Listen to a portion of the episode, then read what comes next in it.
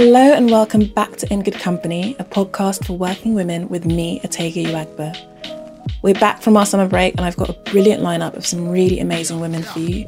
But before I dive into today's episode, I wanted to announce a few small changes to the show. First up, the main one, is that instead of being broadcast as a monthly show, In Good Company episodes will now be aired as an eight part series of weekly episodes starting today. I'm doing that for all sorts of reasons that I won't bother boring you with, but that does mean you get to enjoy my dulcet tones in your ears with slightly more regularity than before.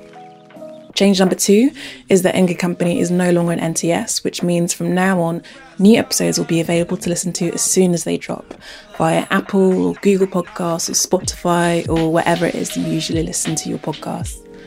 I'm still figuring out this whole independent podcasting thing, so do bear with me if there are any technical glitches along the way. Although hopefully this will be a smoother than smooth transition. And finally, our career agony aunt segment Ask Otegha will no longer be a regular segment at the end of each episode, but it's not disappearing entirely. Instead, we'll be having occasional mailbag specials along the way, so please do keep the questions and dilemmas coming in. Okay, now that we've got housekeeping out of the way, on with the show.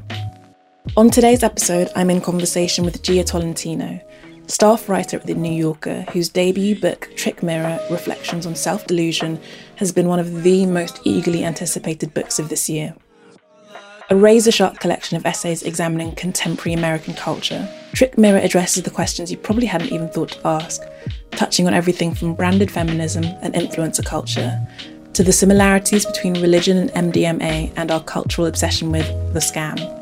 Jia has received praise from literary greats such as Zadie Smith and Rebecca Solnit, who referred to her as the best young essayist at work in the United States, and Trick Mirror debuted at number two on the New York Times bestseller list. Jia herself cut her teeth in media first as contributing editor at The Hairpin, moving on to become deputy editor at feminist website Jezebel before The New Yorker came calling three years ago. I've been a fan of her writing for a really long time, so I was delighted to be able to have a one on one conversation with her when she visited London as part of her book tour last month. Here she is. I think the impulse for writing it was just this sense that I had immediately after the 2016 election in the States that was just like, you know, this thing that I have always wanted to do as a person and as a writer, which is make sense of things and understand the moral stakes of things and understand the systems of our world and how they function and how we create ourselves, you know, with them at our back. This thing that I try to do and want to do, I was like, what is the purpose of it? You know, like what what does it mean to make sense of the world right now? The election prompted me to write the book in that I understood that I was going to be anxious and thinking about structures and thinking about morality and sort of full of self-loathing you know for the next four years at a minimum and one way to turn self-loathing and anxiety into some productive cause is to write a book mm-hmm. so i had been editing for the internet for several years before that on women's websites and i had gotten sick of you know that thing that's especially kind of endemic in online writing where at the end of the piece someone will write something and it'll be about all these messy ideas you know the kind of productively messy ideas and the, the piece will sort of wrap up that's like but in the end here's why I was, you know, justified, you know, or like, but in the end, if we pull together, then it'll be okay or whatever. In my head, I'd been telling myself, like, operating by this private Zen koan of try to write strong arguments with no conclusions for several years. You know, basically, I'd been trying to do that since 2014 ish. And I feel like absolute certainty about what I believe politically and what I, you know, believe morally, but that doesn't really lead to a sense of certainty in real life at all for me. And I wanted my writing to reflect that and not to do the thing that I think is reflexive and natural to do, which is wrap it up and, you know, provide a takeaway. Because I just don't have that feeling in life. And it's and it's hard to render that in writing in a way that could still feel productive. Mm-hmm. I know what you mean. I think that sort of edit note can you find a kind of more uplifting conclusion? I once yeah. wrote an article about street harassment and mm. a few incidents that I'd had about it, and it was you know it was with an editor whose opinions I really respect, but just the needs of the platform that I was writing for right. and the kind of article that it was was so that they were like, this is quite a bleak ending because I ended saying, I don't really know what to do about this. Right. No one wants you to end on that note. Yeah. And I was like, but that is the reality. It's and, the reality. And this is how I'm actually talking about it with my female friends. Like, yes, you know, we are struggling to figure a way out of this, and there is no positive takeaway.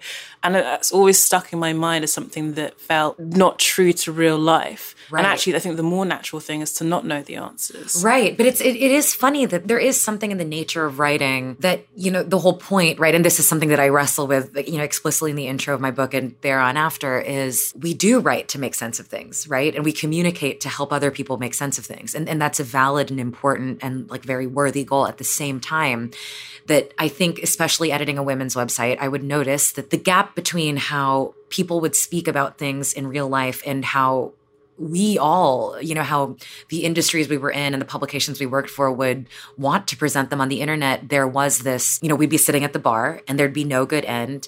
That is the fertile ground, right? The uncertainty. It's sort of like a shared language for that uncertainty seems foundational to whatever is going to happen next, right?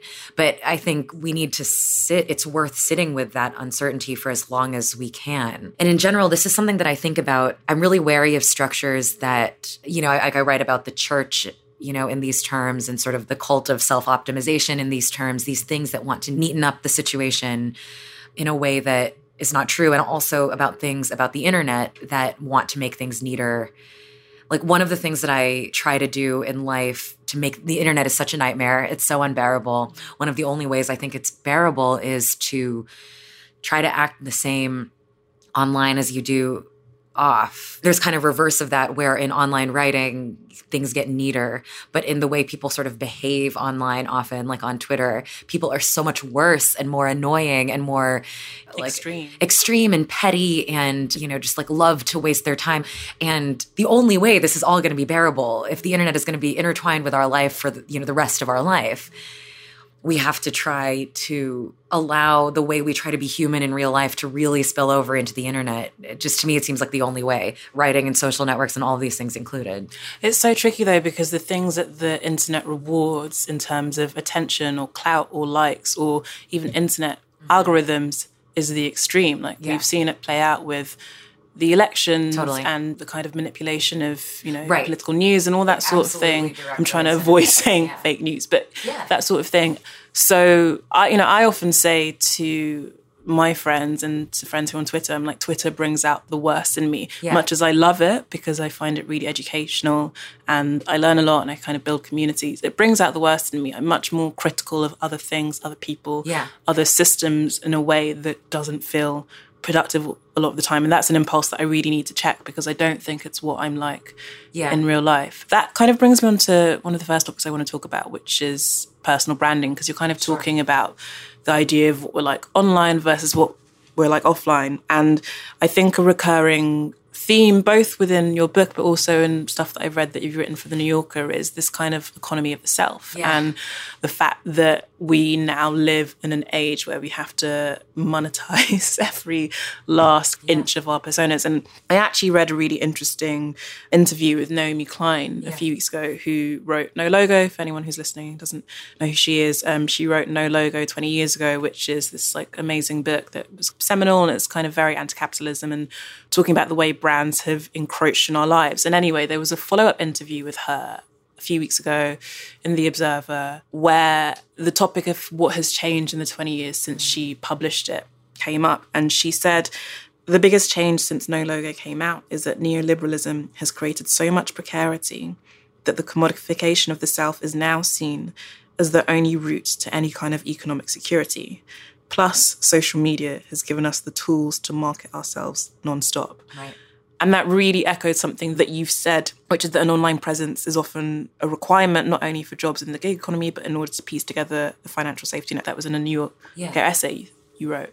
And I just wanted to get your thoughts on the idea of the personal brand. How do you relate to the idea of a personal brand? I mean, you're in the midst of promoting a book, yeah. So that's a question you must that yeah. you must be asking yourself. Yeah, it's a nightmare. yeah, right. well, yeah, I I mean, this is something that I think about constantly because yeah, I do think that it's like so capitalism has required our every spare moment to be monetized like every hobby, every leisure activity, every, you know, anything we do, like social networks are built around monetizing all of these things. Like our identities, our vacations are monetized by Instagram, you know, even if they are selling ads against it. It's, there's a way in which every spare bit, what we search, you know, our identities are monetized by social networks, even if we're not actively monetizing them, right? So our clicks are being sold and resold as, you know, data packages.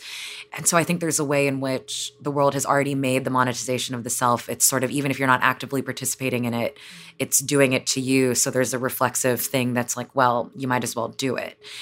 I think that selfhood is basically the economic engine of the of the internet um, and especially of these social platforms that dominate the internet, there is a way in which in America, especially as the you know the social safety net has been eroding for decades, wages have been stagnant for decades, you know all these things, and it's sort of like a substitute safety net has become your personal brand, right? And and I say in the book, it's you know it's like this for me, me with all of the security that I now do have, which I have gotten through, as I say on the book, flogging my own selfhood on the internet since I was making $15,000 a year, you know, eight years ago, living in Houston and writing copy about medical devices. And I think there was part of me that understood that there would eventually be some use in rendering myself visible consistently in some way. Yeah, and, and it's the same for, you know, personal branding also applies to the person who gets in a bike accident when they're uninsured and they've got to put together a GoFundMe, which is a quarter of all campaigns on GoFundMe in the States, right, are, are medical, you know, are medical bills. And so, and, and you have to operate within personal branding, right? You've got to upload your picture, you got to write the story, you got to share it, you got to make it shareable. It's such a nightmare. It's like a George Saunders short story. Mm. Well, you do use yourself as an example in your writing or right. you mine your own life not by any means entirely because yeah. you talk about so many other things besides yourself right right right but you know your voice and your life experiences are very present in a lot of the work they're very create. present and i use twitter all the time i yeah. use social media do you feel constrained by that? Because no, the thing that the thing that I have said, I've talked about. You know, all of my friends have read your book, and we've talked about it a lot. And I, the thing that I said specifically in relation to this topic is it simultaneously made me feel great and terrible. Yeah. Great because I was like, oh well, it's not just me yeah. who is having to play this game, yeah. even though the kind of more radical, anti-capitalist, second wave feminist within me kind of wants to push against of it. Course. But then the well, pragmatist is like, well, I live in a capitalist system. Right. And the question is, can you push? I feel all this conflict between the fact that, you know, much of this book is against monetized selfhood and, and, and trying to analyze the way it corrodes mm-hmm. ourselves.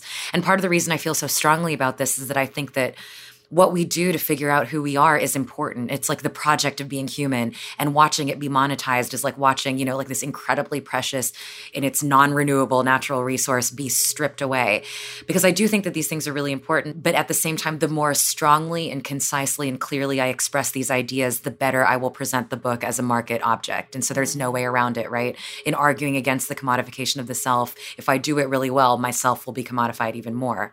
And there is no way out of that. Do you feel conflicted by that? That? Of course, I feel very conflicted, but I don't feel constrained by the internet because my strategy for so to answer to actually answer your question, the way that I think about personal branding is to not think about how I'm presenting myself at all on the internet and hope that however I'm doing it is okay. To me, the only way like I relate to the internet, I had a sort of recalibration a couple of years ago when I went from editing full time and being on the internet constantly looking at Twitter to check what the news cycle was, like kind of by requirement, to being a writer. I didn't have to do that anymore. And I said to myself myself, okay, the only way this is going to be bearable is if your relationship to social media is engineered as much as possible around pleasure. And the only way for me to have a relationship that's structured around pleasure to Twitter is to not think about it. And so for me, I don't feel personally constrained by Twitter because I don't feel much of an obligation to be good or smart or to weigh in on anything or to say things because luckily I have an actual outlet through my job through which I can try to be like calm and reasonable and rational and to think clearly. Twitter to me. What do um, you use it for then? I use it to, I don't know, like things that I think are funny, songs that I like, stupid thoughts, like stupid jokes. I use it to post links to things I've done. Yeah I don't feel constrained by it because of that specific reason. But this keys into something that I wrote in another essay, which is like I went on this reality TV show when I was 16. And I think that all my life I have been drawn to ecosystems that are so fully steeped in self consciousness that you can't even think about it. There was a review of my book in Slate that put it better than I these situations that swallow you in an ocean of self-consciousness so that all and for me it kind of removes the requirement for calibrate the conscious calibration and it pushes it all subconscious which isn't necessarily better but that's how it is for me but it has scared me promoting the book because it's like, do I have to be careful now? Fuck. but what I'm hearing almost, and I think that there are probably a lot of people, specifically your our age, yeah. who feel that, which is that it's automatic to us now. Yeah, because exactly. we grew up in that age yeah. where these things are automatic. So actually, a lot of the personal branding, whether it's social media, whether it's being witty on social media, whether it's using it in a specific way, that comes automatically. Right. I see that as pleasurable in itself. Right. Even though, you know, I do take a lot of pleasure in being on Twitter, interacting yeah. with my friends, like posting a funny meme, whatever. Yeah but that is also stuff that I know that in some ways furthers my career, of course, or, or, or, helps in some way. And I don't do it because of that, but I'm aware it does it. Of course. And I also think this is another thing that I write about in the book, but there's a reason why women tend to be so good at this because the internet generalizes a condition that women have had to live with all their lives. It's like that John Berger ways of seeing thing, oh, where a, a woman is conscious from the time she's a child, basically, that people are judging her, people are grading her against this sort of spectrum of appeal, and her life will be better the higher she grades. And women are so conscious of their self presentation and how it directly affects the way that the world will treat them. You know, like I think I was aware from the second I started in elementary school that things would go easier for me if people liked me and they thought I was cute and they thought I was like bright, but also funny and also not too whatever. And so, yeah, this instinct of self calibration, automatic self calibration, the internet makes everyone do it, but women have always had to do it forever. Women have had to be like exquisitely self-conscious of how they are in a way that for me has long it's it's been natural you know i'm doing air quotes like it's been completely subconscious basically since i was in high school because it's just been a blanket requirement for so long. And the, like someone asked me at a book event a couple weeks ago they were like i've noticed something about your book where the harshest things you say you try to twist them like with a joke. And i was like i'm sure that's automatic because i well, I think women are used to having right. to kind of self moderate and exactly. to kind of couch. It's like the shit sandwich. Yeah. You know, you're so used to doing that. And, you know, there's that thing of when you send emails, especially in kind of like big corporate yeah. offices. Thank you so much. Yeah. If, if you wouldn't mind, please. When actually what you want to say is, can you do your fucking job? I know. Actually, so this was like a huge thing for me after I stopped working in women's media. One of the things that I found so irritating was the fact that we didn't have as big of a budget as if this website was run by men. We would have a much bigger budget. I couldn't send people to go report things the way that I wanted. You know, I was underpaying people and I couldn't do anything about it because I was also underpaid. And this was like this very small blog called The Hairpin that I used to edit. And even at Jezebel, it was like this. And I couldn't pay people what they deserved to be paid. And I would compensate by sending thousand word edit notes and getting on the phone with people and being like, I love this so much. Like, let's get a drink when you're in New York, you know? And I, at the same time that I felt really I loved being able to do that and I loved the relationships, but it's like with anything about being a woman, I I've got to ramp down my exclamation points. And when I left women's media, I started trying to be more curt in my emails just because I don't want this perpetual escalation of just so much politeness till I wanted to be able to send an email that was like, "Can you get this back to me?" No exclamation points. No, like, "Thank you so much." Like, I wanted that to be acceptable as like, you know, I value you. You know, I love you. But then I I can totally understand why you did feel kind of the subconscious urge to do that because when you're not able to show someone you value them in the kind of monetary oh, sense, oh yeah, I had to possible, do with that. I wanted, know, that's yeah, like part payment, exactly, or part apology. No, absolutely, you know, and I completely understand that. And it's like, well, actually, if someone's being very well paid, it's like, well, that's the transaction, right. so we can keep this as a more professional thing. Right. And I, I think that is something that I notice now a lot because I you know, I'm freelance, you know, I get like brands or PRs reaching out to me. Some of them are great, but some of them are also wanting me to do work for them, but to not pay for it. And I'm like, well, it's, a brand. So yeah, it's actually like open, open your checkbook. There is a lot of like faux friendship. Yeah. I think in those reach outs when I prefer just straight professionalism. Totally. Here's I like people to say what they want. Yeah. And, and, you know, actually, and it's from working together that maybe this kind of friendship or at least respect might Yeah. kind of build, but I don't like those approaches straight either. off the bat. to anyone who's listening? I've begun more recently to experience this as a thing. And I find it really like simply wild, you know, like a brand reaching out and they're like, oh, like we are so excited to give you an opportunity to participate in this massive ad campaign for free. You know, and I'm like, absolutely not, dude. like, like hell no. I want to actually, that kind of brings me quite neatly onto another topic I want to talk about, which is influencer culture, which mm. again, I think is something that kind of weaves its way through, again, a lot of the essays in the book and stuff that you've written online.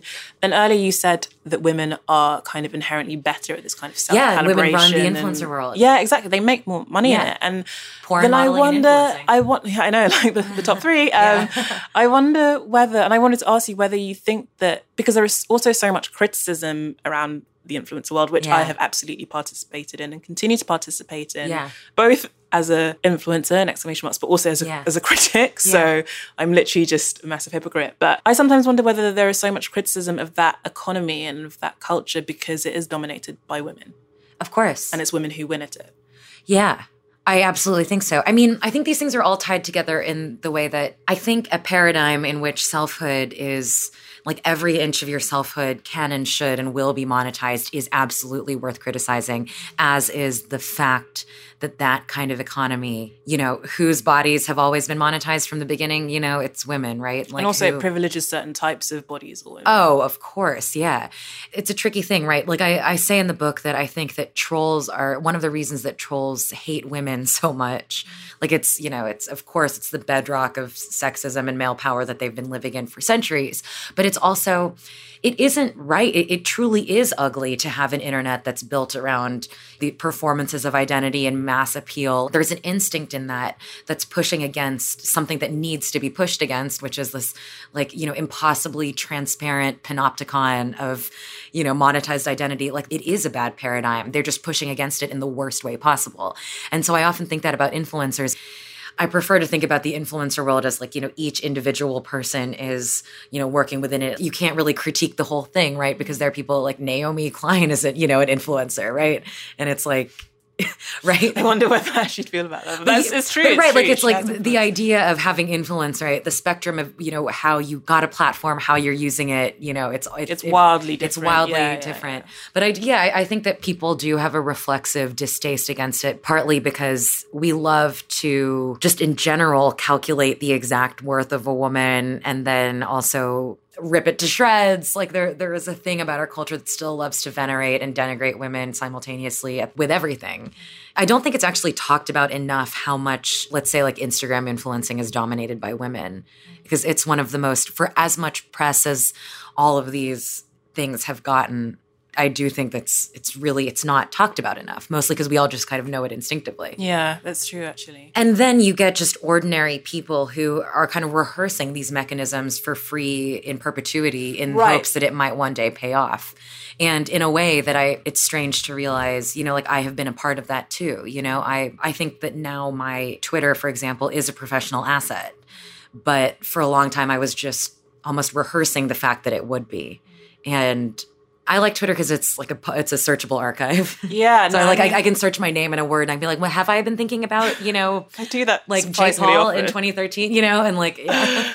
um, I the thing I always I mean I spend more time on Twitter than I do on Instagram, which is not a good thing. I just spend too much time on both yeah. actually. But the thing that I always say that and I've also been incredibly lucky that somehow I've managed to avoid the abuse that a lot of yeah. women writers and, and, and, women writers who are black seem yeah. to get. Like I've had surprisingly little of it. So for me, it's almost entirely a pleasurable experience, yeah. which I think is quite rare. But I always say that the reason I value it is because of how much I learn from it and mm-hmm. the conversations. And it's it's you know it's searchable. And if you could search Instagram captions, maybe I would be more into it if that yeah. makes sense but you, it doesn't work that way so yeah. i find it yeah i love instagram because i only i mean i only follow i follow national parks i follow accounts that post pictures of the deep sea and space and i follow my friends and I basically don't follow anyone else. And so I love it. That's a really good strategy. Yeah. I'm constantly having to think about how I can kind of cull that. But I want to move on and talk about one of my favorite topics to talk about generally. But yeah. again, it's something you talked about within the book, which is girl boss culture mm. and kind of commodified feminism and all that sort of thing. And actually, the first thing I want to ask you about that is that I've noticed in the interviews and, you know, like features and press around this book, that topic and the essay, The Seven Scams Yeah. of Generation, a lot of coverage has latched onto insights about contemporary mainstream feminism. And I think it, that for me, or maybe it's because I'm looking for it, but I think it kind of crops up with a frequency that probably outstrips most other topics in the book, even the kind of very sexy topics like drugs or Yeah. the internet. I wonder why you think that is. Like, what is the hmm. attraction in dissecting and analyzing mainstream feminism? Which I'm about to force you to do. well, I so ever since I was at Jezebel, it has been I've been living again, like as with being alive today, you know, living at the center of this contradiction that you're benefiting from a system that is bad, you know, and I think that's like it's what all of these conversations are circling around, right? And and like what do we do then? And I'm, I try to make the argument in one of the essays. It's like just accepting that as a kind of baseline condition and then it's like where do we go from here right? And so at jezebel for example i would feel incredibly lucky that i knew that i had a job because feminism was marketable. And at the same time i wanted to assert my right to resist what that meant. Is a dove ad ever possibly you know radical? Like these no photoshop campaigns like what do they actually mean? I would write about this sometimes. I would critique market feminism and I would always be a little scared. I would always expect some pushback, and sometimes I would get it. But often I think I'm voicing, like, I think that one of the reasons that people have talked about this, you know, the, the me talking about how girl boss culture is bullshit is because we all know it, and many of us participate in it or benefit from it in some way. And yet, it's the sort of realization that's been rising to the surface for the last like six years, like basically post lean in. There has been a mounting critique of a feminism that is built around making people as powerful as possible, you know, starting at the five per, top 5%, you know? Trickle down feminism. Yeah, yeah. Femi- like, and I say, like, it's this idea that, like, the most progressive thing we can imagine is like a woman in like a really good pantsuit, like on stage at a conference, you know, with a bold lip, commanding applause for her startup about tampons that also give back, you know? And it's like that. I was so aware for a long time that for me, feminism means universal childcare and like, you know, universal healthcare in the States and, min- you know, a higher minimum wage. and yeah. Yeah, reproductive rights. It's not a coincidence that I think you've had this like utter marketability and popularity of feminism and this idea that, I mean, the girl boss, the, the term itself is, you know, it's so infantilizing. It's a nightmare. It's not a coincidence that we have the rise of the most marketable feminism that we've ever had. And at the same time, reproductive rights in the States have been rolled back every year. Since 2010, it's gotten worse and worse and worse and worse. What do you mean by that? What's the link between those two, do you think? I think that there's a way in which, and I think the internet's a huge part of this, where inequality is adjudicated through cultural criticism, you know, or it's, there's a way in which inequality is clocked and judged by the realm of culture rather than the realm of policy. And again, this is something that I'm a part of because I write mostly about culture. But I think that there has been this idea that women are not only ascendant but extremely, you know, that women are threatening male power, right? You you saw it, and then meanwhile, politically, in a lot of ways, women are losing ground. Yeah, definitely. Yeah. I wonder then, do you feel like mainstream feminism has lost its way? I wouldn't say that. The reason why I wouldn't say that is because I don't think that mainstream feminism is an entity, right? I do think that, you know, feminism at its most marketable, this sort of market girl boss, post lean in, conference forward, Instagram forward feminism, that is kind of an entity. But feminism itself, wonderfully is not right and i think that that to me is one of the things that i also chafed against at jezebel was this idea that mounting a feminist critique of feminism would be destructive in some way, right? We would get this idea all the time, this criticism all the time that if we criticized a successful woman, we were being anti feminist. And that always seemed to me to be so self evidently empty and wrong. And now I think that that is melting away. I think we understand more. There doesn't seem to be this undercurrent in feminist discourse for me anymore where disagreement is seen as dangerous. I think Or that disloyal to the cause? or disloyal. To me, it, it, it's much more obvious now that feminism is not a thing that can lose its way because I do so market feminism absolutely, but it never had its way. um, feminism at large, I think, you know, basically, I think service workers in Las Vegas have been mounting some of the most successful union organizing campaigns in the states, and that feminism is not losing its way at all, right? And I think about things like that as much a part of what I think of contemporary feminism as the girl boss stuff. I'm glad you brought that up about sort of critiques of feminism because I was actually going to ask you because I think something that I've noticed in the years that I've followed both your work but also have been reading Jezebel is that Jezebel used to do something, or still does do something, where when they would kind of maybe write articles kind of exposing shady female founders who had maybe kind of violated worker rights or who were just kind of full of shit but also using feminism as a kind of marketing yeah. technique like that Thinx woman yeah think i was specifically thinking of Thinx yeah. like the CEO. what a nightmare and you know, also I think Nasty Gal, yeah, Nasty yeah, yeah. Gal had that totally. um, with Sophia Amoruso, and there were a lot of stories around worker rights and all that sort of thing. And I think what I want to talk about is the kind of there's a very popular rhetoric around women supporting other women, which yeah. is something that I also believe in. Like I'm a big champion of other women. That's kind of what I endeavor to do with my work, whether it's really overtly by like making an introduction or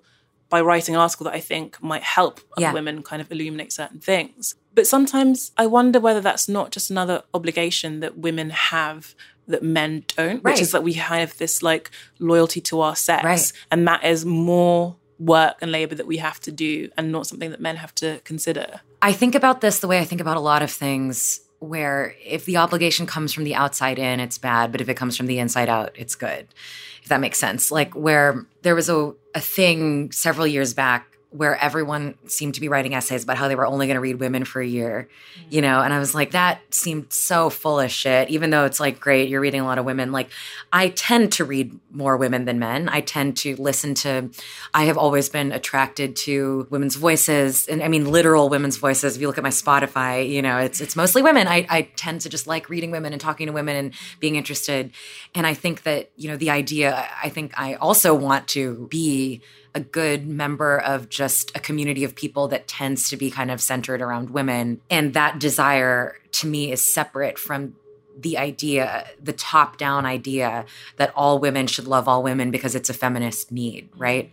I do think that it's a trap. It's sort of like the trap that feminism set, where it's like, it's really important and feminist to believe that everyone's beautiful. Yes. What it does is it reifies this idea of being likable and being supported and being beautiful by, you know, being considered beautiful by everyone. It sort of makes that into a political good when in fact the real political good is freedom.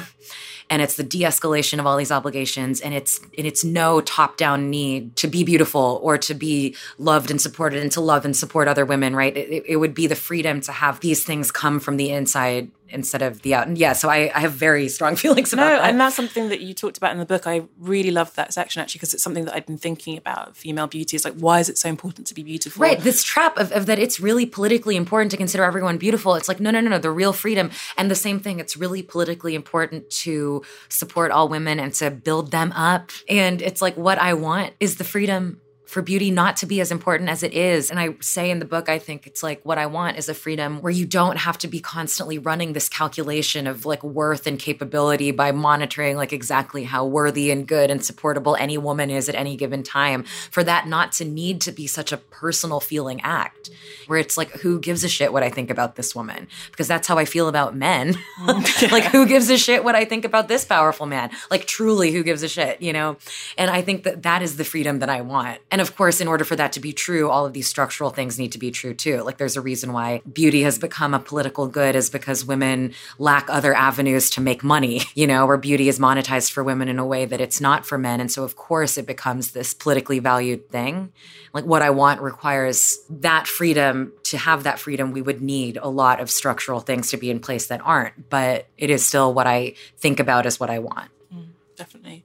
The thing that I found really interesting and that I feel like a lot of analysis of like late stage capitalism and mainstream feminism, this like economy of the self is missing in the kind of wider media culture is that in your book you examined really, really honestly the role that you play in these structures. Oh yeah partly I think it's because often writers who write about this sort of thing have, you know, like 1200 words on the internet to write about it. They don't have the luxury of a book length, yeah. you know, kind of word count to play with, which I'm currently writing a book and realizing what a relief it is yeah. to be able to yeah.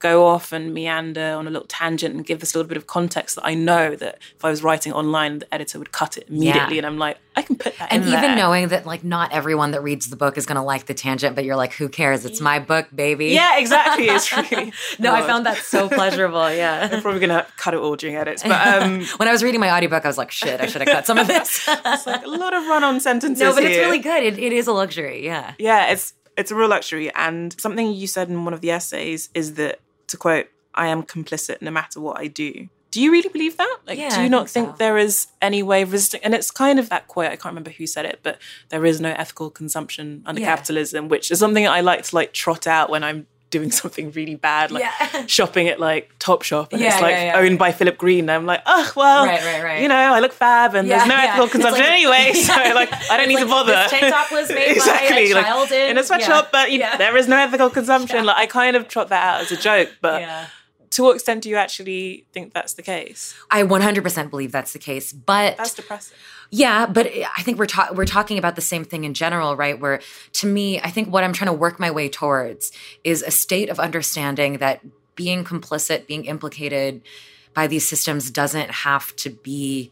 I think what I'm trying to get to is a point in my life where I can just understand this as a baseline condition of my creation and of my life and where it doesn't have to be something I have to continually get in sort of a hamster wheel of self flagellation about, that I need to understand it as just a fundamental condition. And the question is, what do you do from here? The quote that you read, it was about the girl boss feminism that's true, stuff. That's true. And I think that understanding that has led me to push against it in a way that. Ditto. Right and it's like the fact that I'm still entrenched within these systems and still my ability to be successful is related to these things ability to be successful to me that doesn't mean anything more than it means right? It's it's just a fact. And the question is just like how can we use it, it's sort of i talk about this idea of the cyborg in a different chapter right? It's like if you just understand that the conditions that formed you are bad then it's sort of this pleasure of how then can we wrest as much agency as possible from it and understand that you know the fact that i'm implicated doesn't mean anything. Like what i do doesn't basically doesn't mean anything anyway. And those actions are often smaller i find actually because yes i still you know i run a community for working women and i try and calibrate it in such a way that i feel and you know it's probably something i was guilty of when i first started it three years ago but definitely now i try and run it in such a way that I feel like it has integrity and like I don't say yes to whatever shampoo brand wants to talk about empowering women right. because that to me feels like the thing that is within my control. Right. Um, but but also right it's like with what you do it's it's I would imagine that it's also like can I do more with this shampoo like can I take this shampoo money and turn it into something that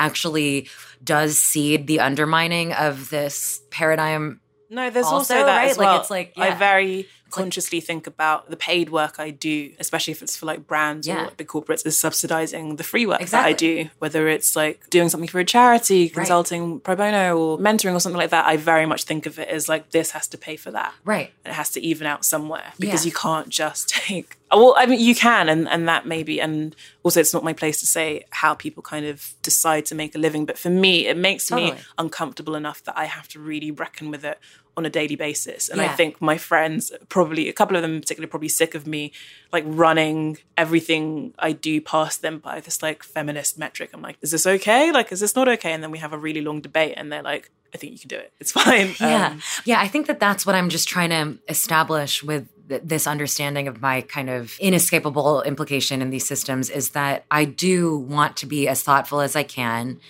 I want that thought to lead me to being as thoughtful as I can and also freeing me from the I think one of the things that I was writing this book to get me towards is a reminder that in actuality, like I was writing it about the self in context of all these systems.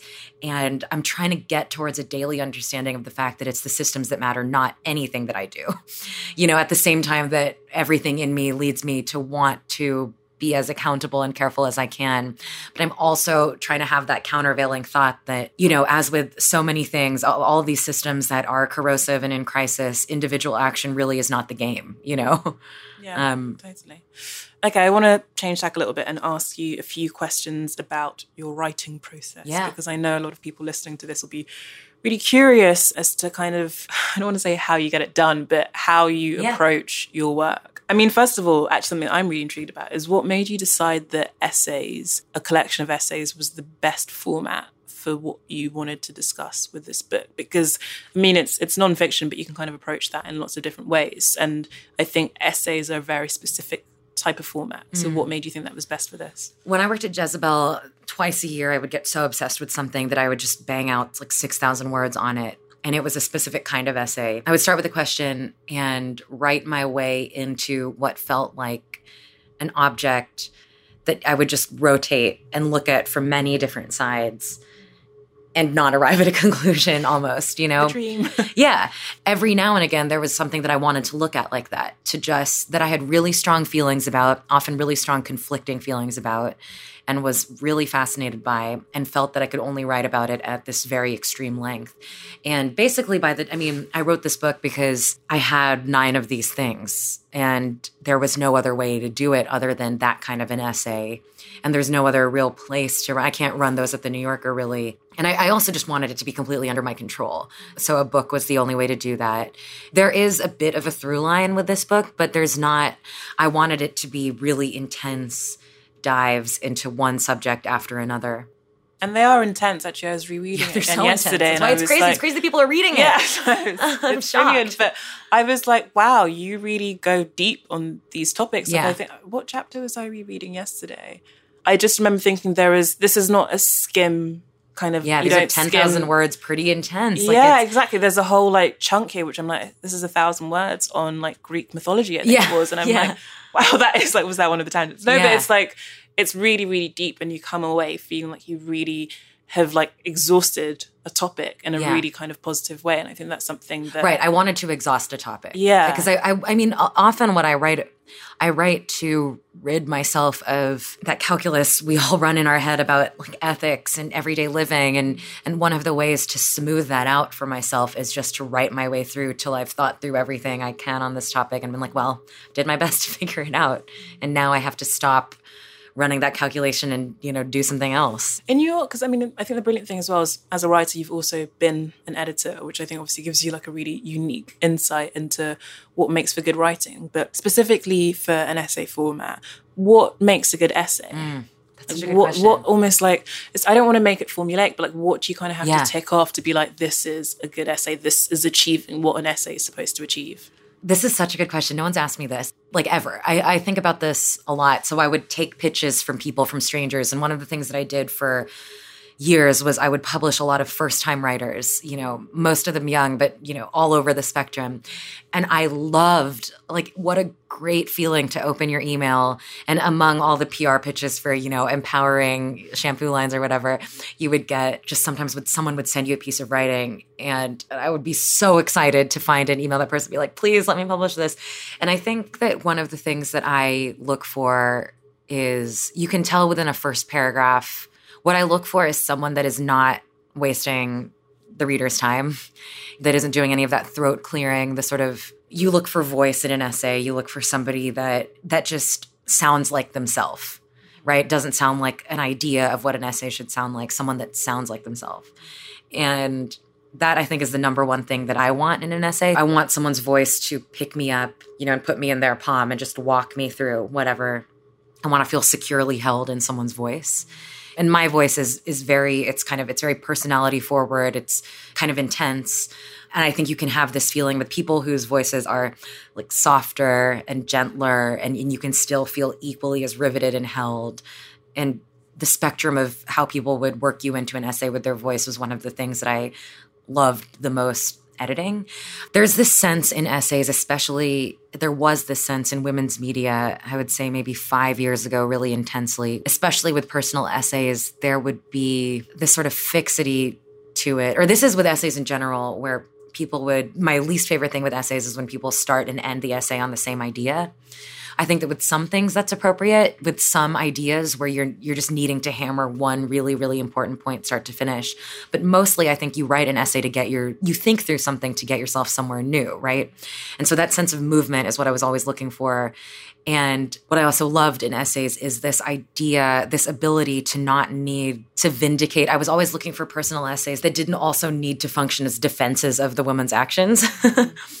I wanted an essay that was the internal question was something more interesting than am I good or bad?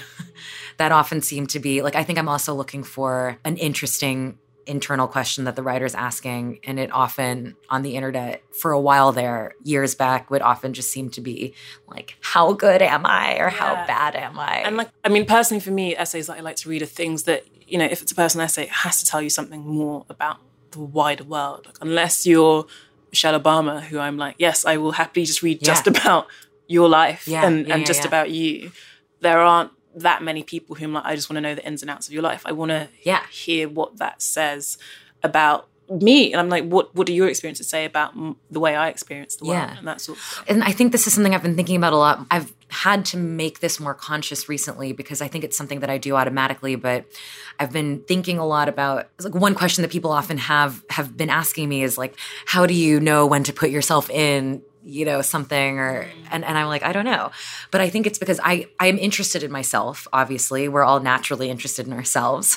But i'm really interested in myself as the entity that has allowed me entry into the world, right? It's like I'm interested in myself as a conduit for what I learn. And so, in that way, everything that I write, I mean, I naturally insert myself into things because often I find that my firsthand experience is, it is the way that you experience the world, right? But it's like the self to me is interesting only as an avenue and it's extremely interesting as that avenue but it's not interesting as a as a thing. Yeah that makes total sense. And how do you make sure that you're improving as a writer mm. in terms of you know kind of over the course of your career and however many years you've been writing for?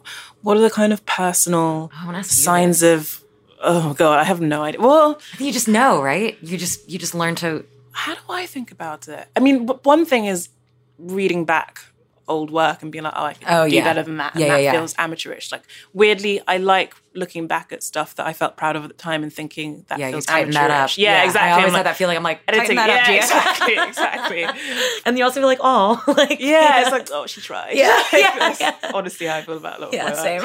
but I think no, you answer first because okay. I asked you first. I so I one of the reasons that I don't think about audience, and this might go back to that question about self presentation in general, I don't often think about people reading my work because I am so, so, so, so, so tough like basically what I do every time I write, and I think I've been doing this for a while, but it's it's literally, and I think this might have been something that got even further entrenched in me when I tried to write fiction for a long time. I was in this grad school program for fiction writing. As a writer, like one of the things that I do in my process is just go literally word by word and ask myself, does this word mean anything?